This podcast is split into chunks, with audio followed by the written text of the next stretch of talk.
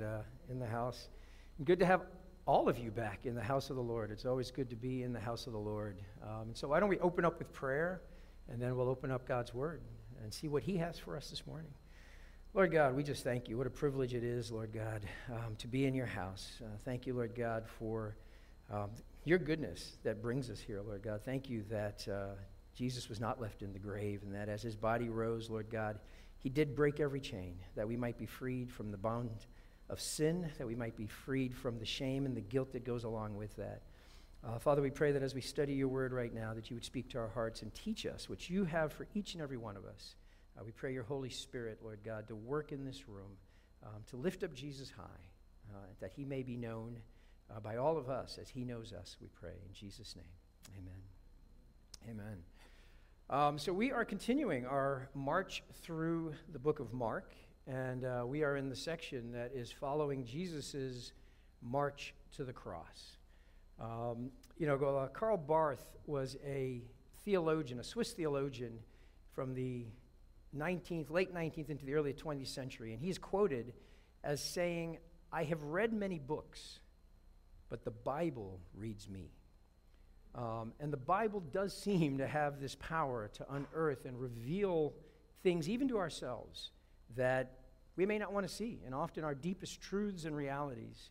And uh, there's no section of Scripture that does that more than the section we're in right now, as we see Jesus marching to the cross. And what we see in that is the contrast of man at his worst and God at his greatest in every verse that we read, until ultimately we get to the apex of that, which is Jesus at the cross.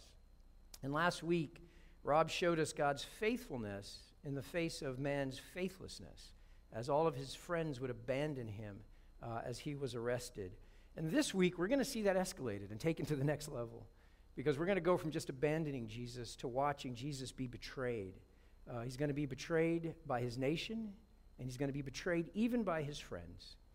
And here's the cruel reality of betrayal, is that when we betray others, we betray ourselves first before we ever get to the point of betraying others. And that's true with God. Um, sin is ultimately a betrayal of God. It's a betrayal of what God uh, intends for us, expected of us. Um, it's a betrayal of God's laws and rules. Uh, but the reality is, in doing so, we betray ourselves. And Saint Paul says this in Romans seven fifteen. He says, "For I do not understand my own actions. For I do not do what I want, but I do the very thing that I hate." That is the nature of sin, that uh, we do those things that are even hateful to ourselves. But sin so enslaves us that we end up doing some of those things. And it's easy to look at the Jews. It's easy to look at the Romans at this point. It's easy to point at them and say, they killed Jesus. But we all know that that would only be half the story. And uh, this is really captured in a hymn that I love. It's actually a modern-day hymn called "How Deep the Father's Love for Us." And this verse says this. It says, "Behold the man upon the cross, my sin upon his shoulders. Ashamed, I hear my mocking voice call out among the scoffers. It was my sin that helped him there until it was accomplished. His dying breath has brought me life. I know that it is finished." And the question for us this morning, as we read through this and as we see the betrayal um, that Jesus experiences, do we see ourselves as part of that mocking crowd? Do we understand our betrayal of God? Do we understand how in betraying God we have betrayed ourselves? Do we see ourselves as part of the crew literally nailing Jesus to the cross because of our sins? Because today's scripture should paint a picture for all of us. You know, again, we're going to find a, a powerful contrast here between the light of God and the darkness of man's heart. And the question is, do we see the darkness of our own heart? Because between the betrayal of Jesus by his nation and the betrayal of Jesus by his friends, uh, what we're going to find is Jesus standing and declaring the truth. The truth that's going to lead to his death, which ultimately leads to our lives. And we're going to be reminded that it is in his condemnation that we find hope. And what will separate those who find hope, for, and what separates a believer from an unbeliever, the only thing that separates the two is what we're going to see in Peter. Because everyone in this scripture is going to betray God and honestly themselves. But what the difference is going to be is a question of repentance. repentance and acceptance of Jesus' confession that leads to the road of salvation, or rejection of Jesus by hardened hearts that ultimately is going to lead to destruction. So with that, let's read Mark fourteen fifty-three to seventy-two, and then we'll study it a bit. It says, "And they led Jesus to the high priest, and all the chief priests and the elders and the scribes came together. And Peter had followed him at a distance, right into the courtyard of the high priest. And he was sitting with the guards and warming himself at the fire. Now the chief priests and the whole council were seeking testimony against Jesus to put him to death, but they found none. For many bore false witness against him, but their testimony did not agree. And some stood up and bore false witness against him, saying, 'We heard him say, I will destroy this temple that is made with hands, and in three days I will build another, not made with hands.' Yet even about this testimony they did not agree. And the high priest stood up in the midst and asked Jesus, 'Have you no answer? What is this, this that these men testify against you?' But he remained silent, and he made no answer. And again the high priest asked him, 'Are you the Christ, the Son of the Blessed?' And Jesus said, 'I am. And you will see the Son of Man seated at the right hand of power and coming with the clouds of heaven.' And the high priest tore his garments and said, 'What further witnesses do we need? You have heard his blasphemy. What is your decision?' And they all condemned him as deserving death. And some began to spit on him and to cover his face and to strike him, saying to him, 'Prophesy.' And the guards received him with blows. And as Peter was below in the courtyard, one of the servant girls of the high priest came, and seeing Peter warming himself, she looked at him and said, 'You are also with the Nazarene Jesus.' But he denied it, saying, 'I neither knew nor understand what you mean.' And he went out into the gateway, and the rooster crowed. And the servant girl saw him and began again to say to the bystanders, 'This man is one of them.' But again he denied it. And after a little while, the bystanders again said to Peter, 'Certainly you are one of them, for you are a Galilean.' But he began to invoke a curse on himself and to swear, 'I do not know this man of whom you speak.' And immediately the rooster crowed a second time. And Peter remembered how Jesus had said to him, 'Before the rooster crows twice, you will deny me three times.' And he broke down and he wept." You know, this section of Scripture begins um, with evidence that there are no successful conspiracies. Um, those who know me know that I just don't believe them when I hear them. I stopped believing in conspiracies after reading Charles Colson. And for those of you who are too young to know who Charles Colson was, um, Charles Colson was the White House counsel during uh, Nixon's Watergate. And he went off to prison because of Watergate. Um, and then ultimately, uh, in prison, he became a Christian. And after he became a Christian, he became a powerful evangelist and an advocate, especially for prisoners' rights. And he founded a group called Prison Fellowship. But in his testimony, he often relayed that Watergate showed him that the Bible was true. And the reason he would say that, they say, well, how, what about Watergate tells you the Bible is true? And he quote, he says this. He says, "Here were the ten most powerful men in the United States with all that power, and we couldn't contain a lie for two weeks." He said, "Take it from someone who has, was involved in conspiracy, who saw the frailty of man firsthand. There is no way the eleven apostles who were with Jesus at the time of the resurrection could have ever gone around for forty years proclaiming Jesus' resurrection unless it was true." And I agree with Colson. Um, and here is further proof to Colson's point, because let's read that the, the high priest who had brought Jesus in for this trial, Um, it says that they were unable to find two witnesses who would bear testimony against him. This is after reading in verse one that two days before the Passover, they were already planning to crucify Jesus. They've had at least three days, and we know more, and they can't drum up two witnesses against Jesus? It's a testimony to, first of all, his truth and his faithfulness, but a testimony also to how these guys are basically bumbling through this plot to put Jesus to death. And you have to wonder that if God had not ordained this, would they ever have been able to even condemn Jesus? And yet, because God has ordained it, and we're going to see because of the wickedness of their hearts, the Jewish leaders are going to be assured of one thing. They're going to get rid of Jesus one way or another. They're going to do whatever it takes to assure that Jesus is put to death. And the Bible tells us that the high priest had even prophesied this in John eleven fifty, that it was better for one man to die than for the whole nation to perish. And of course, while this was a prophecy, the Bible tells us that this was really about the high priest and his cohorts, who were more afraid of losing their position than anything else. You see, they were afraid that one of two things was going to happen. Either Jesus and all of his preaching was going to cause the Romans to come in and literally clamp down on all of them, or worse, that the people were literally going to make Jesus king and take away their position. So one way or another, they lose, and it's all because of this man, Jesus. And yet, they're still unable to find two testimonies to condemn him. And so out of frustration, the high priest goes directly to Jesus. He says, "Have you no answer?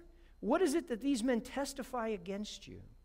But he remained silent and made no answer against the high priest. And so the high priest asked him again, "Are you the Christ, the Son of the Blessed One?" And Jesus said, "I am. And you will see the Son of Man seated at the right hand of power and coming with the clouds of heaven." And that's when the high priest tears his garment, and they begin to strike Jesus. Now, this goes back to my earlier statement that sin is a betrayal of yourself. Because in order for the high priest to do this, in asking this question, the high priest, to get this confession, he's not just seeking to nail Jesus against Jewish law. He's doing more than that, and his question is very, very specific. And we won't cover everything that, they, that the Jews did here, but in condemning Jesus, the Jews would have violated a significant amount of their laws, and worse than that, they would have violated their own principles. You see, under Jewish law, an accused person was required to have a defender, and Jesus here has no defenders. Under Jewish law, they are required to have at least two corroborating testimonies before they can condemn someone. And yet they're going to condemn Jesus on his own testimony without any corroborating evidence whatsoever. And they couldn't get any. And they're still going to condemn Jesus. Under Jewish law, it was not allowed to self-incriminate oneself. And so he never should have been asked, especially without a defender. And yet they violate that rule as well in their own courtroom. Jewish law did not allow sentencing of a capital case in the same night that the prisoner was condemned. And yet, they're going to condemn Jesus immediately upon, and give him a sentence of death immediately upon, upon him being convicted. So in order to condemn Jesus, these Jewish leaders have basically thrown away their own rule book and betrayed the very laws by which they govern themselves. And even more important than that, in questioning Jesus, the high priest is not only going to violate the rules, he's going to violate an unbelievably important Jewish principle in that he is going to collaborate with the Romans in order to put Jesus to death. The Jews hated the Romans. They hated the fact that the Romans ruled over them, and it should have been unthinkable for them to be collaborating with their sworn enemy in order to portray another Jew. And yet that's exactly what they are going to do in turning Jesus over. You see, the high priest was not careless in the question he asked Jesus. He didn't just ask Jesus, "Are you the Son of the Blessed One?"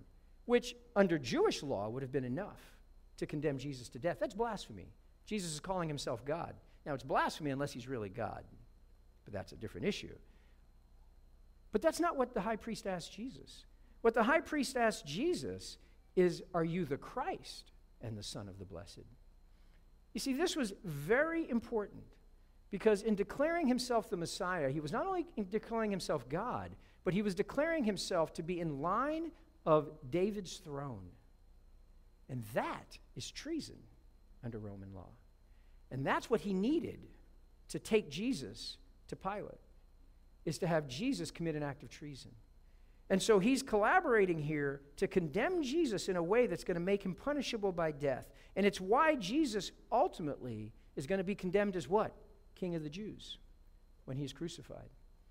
And that is what the, Roman, uh, what the Jewish leaders here are setting up. To the Romans, the claim of messiahship would have been a claim of treason. And Pilate would have been forced to act in order to put Jesus to death. And so we see that sin is an act of betrayal against God, but also an act of betrayal against ourselves. For I do not understand my actions, for I do not do what I want, but I do the very thing that I hate. We've seen the betrayal of Jesus' enemies. Let's look at betrayal of Jesus' friend, beginning in verse sixty-six. And as Peter was below in the courtyard, one of the servant girls of the high priest came, and seeing Peter warming himself, she looked and said, "You are with the Nazarene Jesus." But he denied it, saying, "I neither know nor understand what you mean." And he went out into the gateway, and the rooster crowed. And the servant girl saw him and began to say to the bystanders, "This man is one of them." But again he denied it. And after a little while, the bystanders said to Peter, "Certainly you are one of them, for you are Galilean." But he began to invoke a curse on himself and to swear, "I do not know this man." And immediately the rooster crowed a second time, and Peter remembered Jesus' words. You know, nothing hurts more uh, or destroys a friendship faster than an act of betrayal by someone we love. It's hard in all relationships.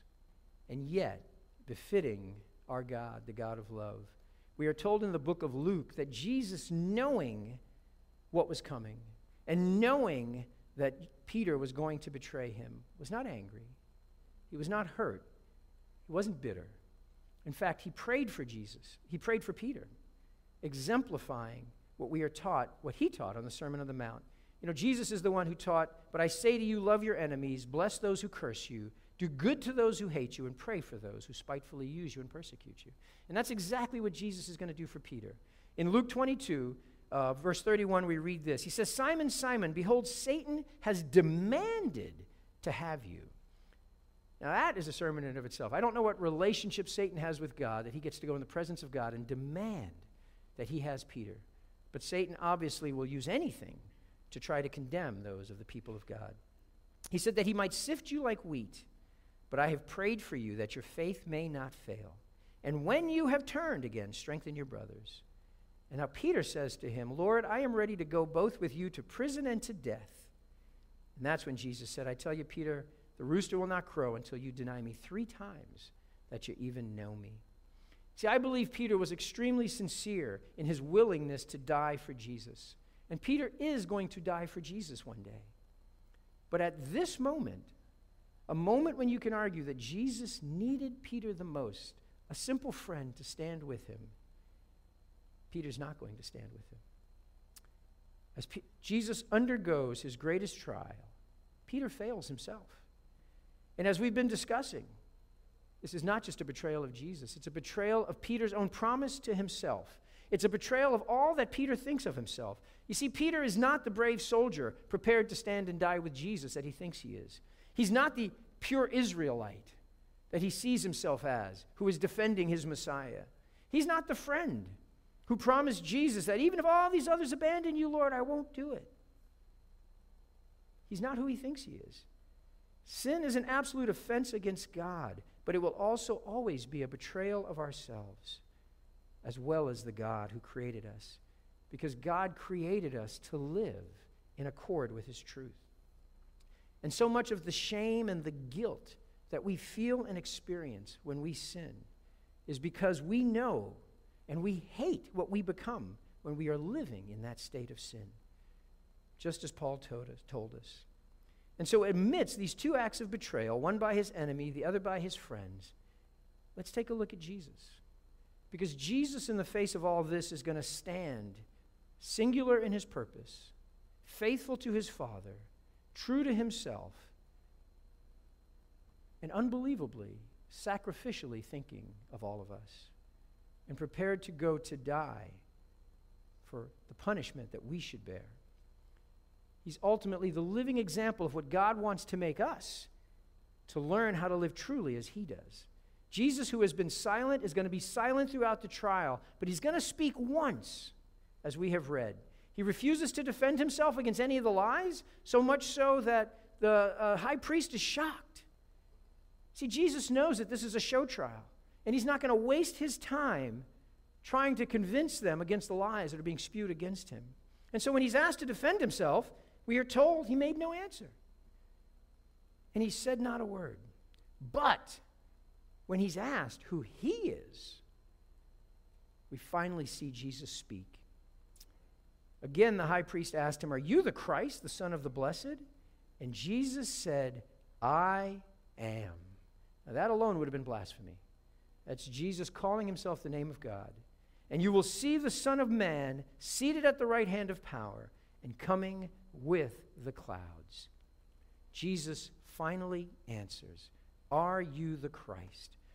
You know, Paul tells us in Second Timothy two, twelve through fourteen, he says, if we are faithless, he remains faithful, for he cannot deny himself. And that's what we see here in this scripture, is that Jesus cannot deny himself. And thank God for that. You know, it's possible to read Jesus' words uh, in answer to the high priest as a final act of defiance, that he's standing in the face of tyranny and proudly puffing up his chest and saying, I am. But see, I don't believe that. I don't believe that this was a prideful act of defiance in declaring who he is, because that's not who our Lord is, and that's not who our God is. He's humble and meek. And I believe with that same meekness, he answered the high priest. I believe Jesus, a condemned prisoner who knew he was going to be sentenced to death no matter what his answer was, I believe he is answering the high priest. I believe he is answering all that leadership and giving them one more chance to see him as he is, to repent and turn from their sin and honor and worship God as he deserves. Why would we expect anything less of the Lord? You know, Paul said that he becomes all things to all things that he might save some. And I believe that's what Jesus is doing here.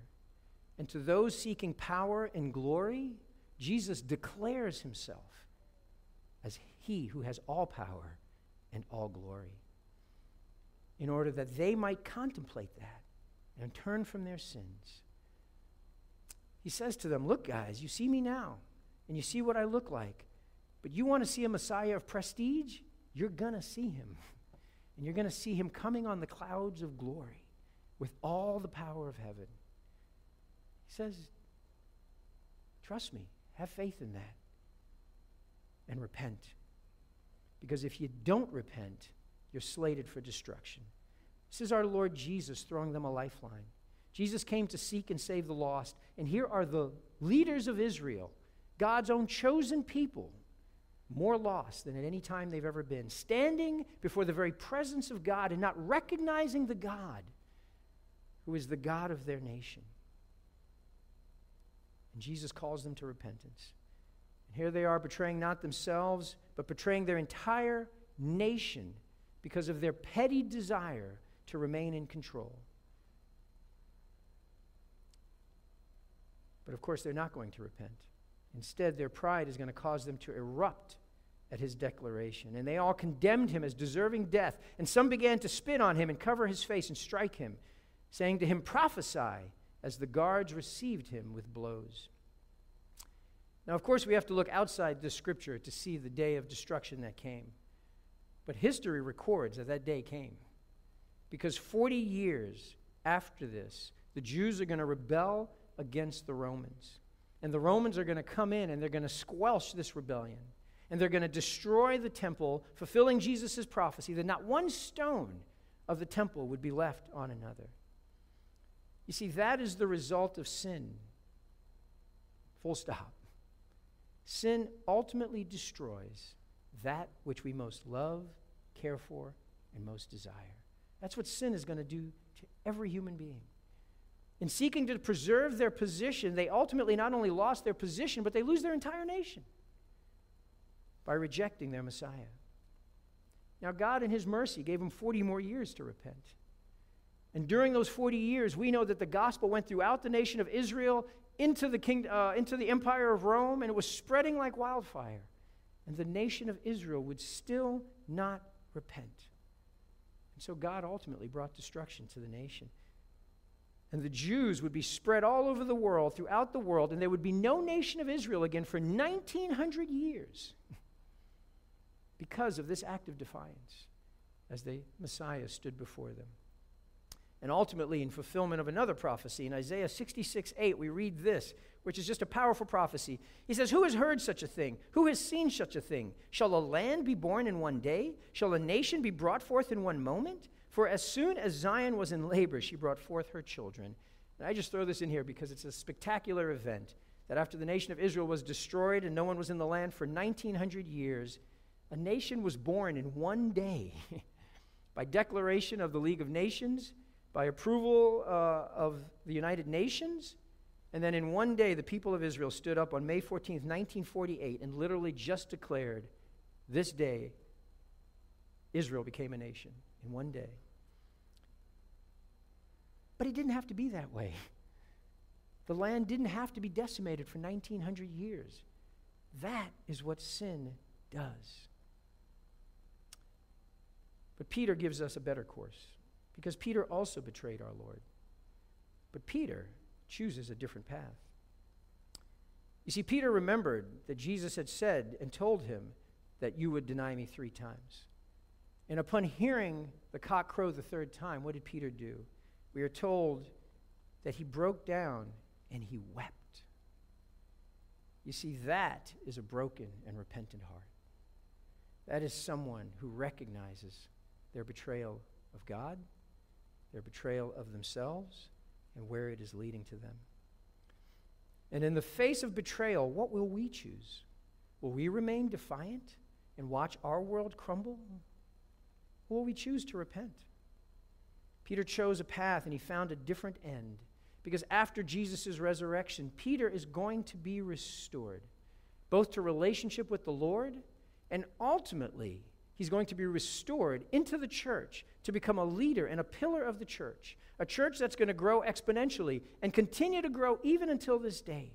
You see, Peter becomes the foundation of a mass movement that has had reverberations throughout history, changed the face of the world, and will have reverberations into eternity.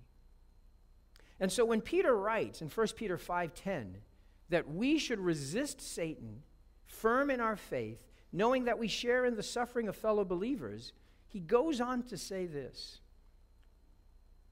as we stand with the Lord and experience the suffering that comes with standing with the Lord, he says this in five ten, he says, and after you have suffered a little while, the God of grace, who has called you to his eternal glory in Christ, will himself restore, confirm, strengthen, and establish you.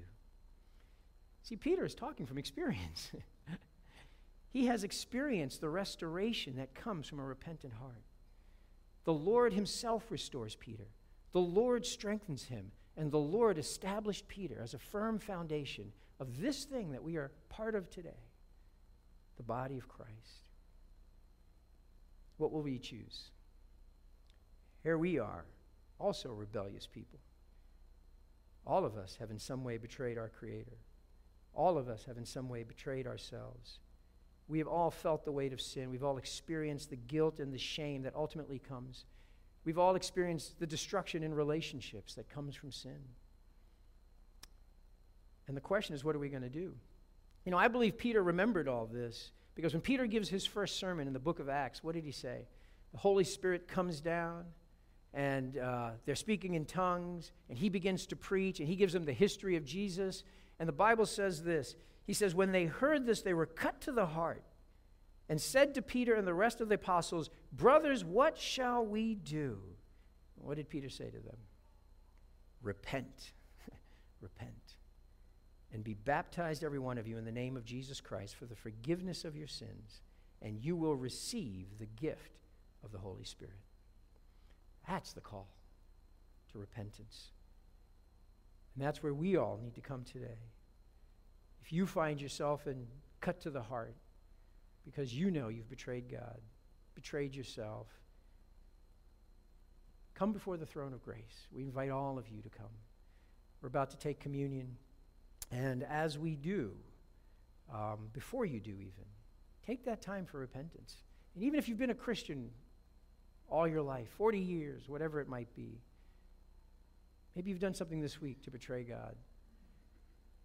Come before the Lord with repentance. And what is the promise that Peter gives us? That the God of all grace, who has called you to his eternal glory in Christ, will himself restore, confirm, strengthen, and establish you. That's the promise today. Let's pray. Lord God, thank you for the promise of your word. Father, we are all sinners who come before a holy God. And yet, Lord God, your grace is overwhelming. Your grace is leading Jesus on a march towards the cross, where he will ultimately pay for every sin we have committed, will commit, and might commit today. Father, in the face of betrayal, Jesus stood firm. Father, may we come humbly with repentant hearts before a faithful Jesus. May we accept his goodness that he offers us as we prepare to take communion. And may we walk away from here confirmed, uh, reestablished, Lord God, and just resting in your faith and your grace. In Jesus' name we pray. Amen.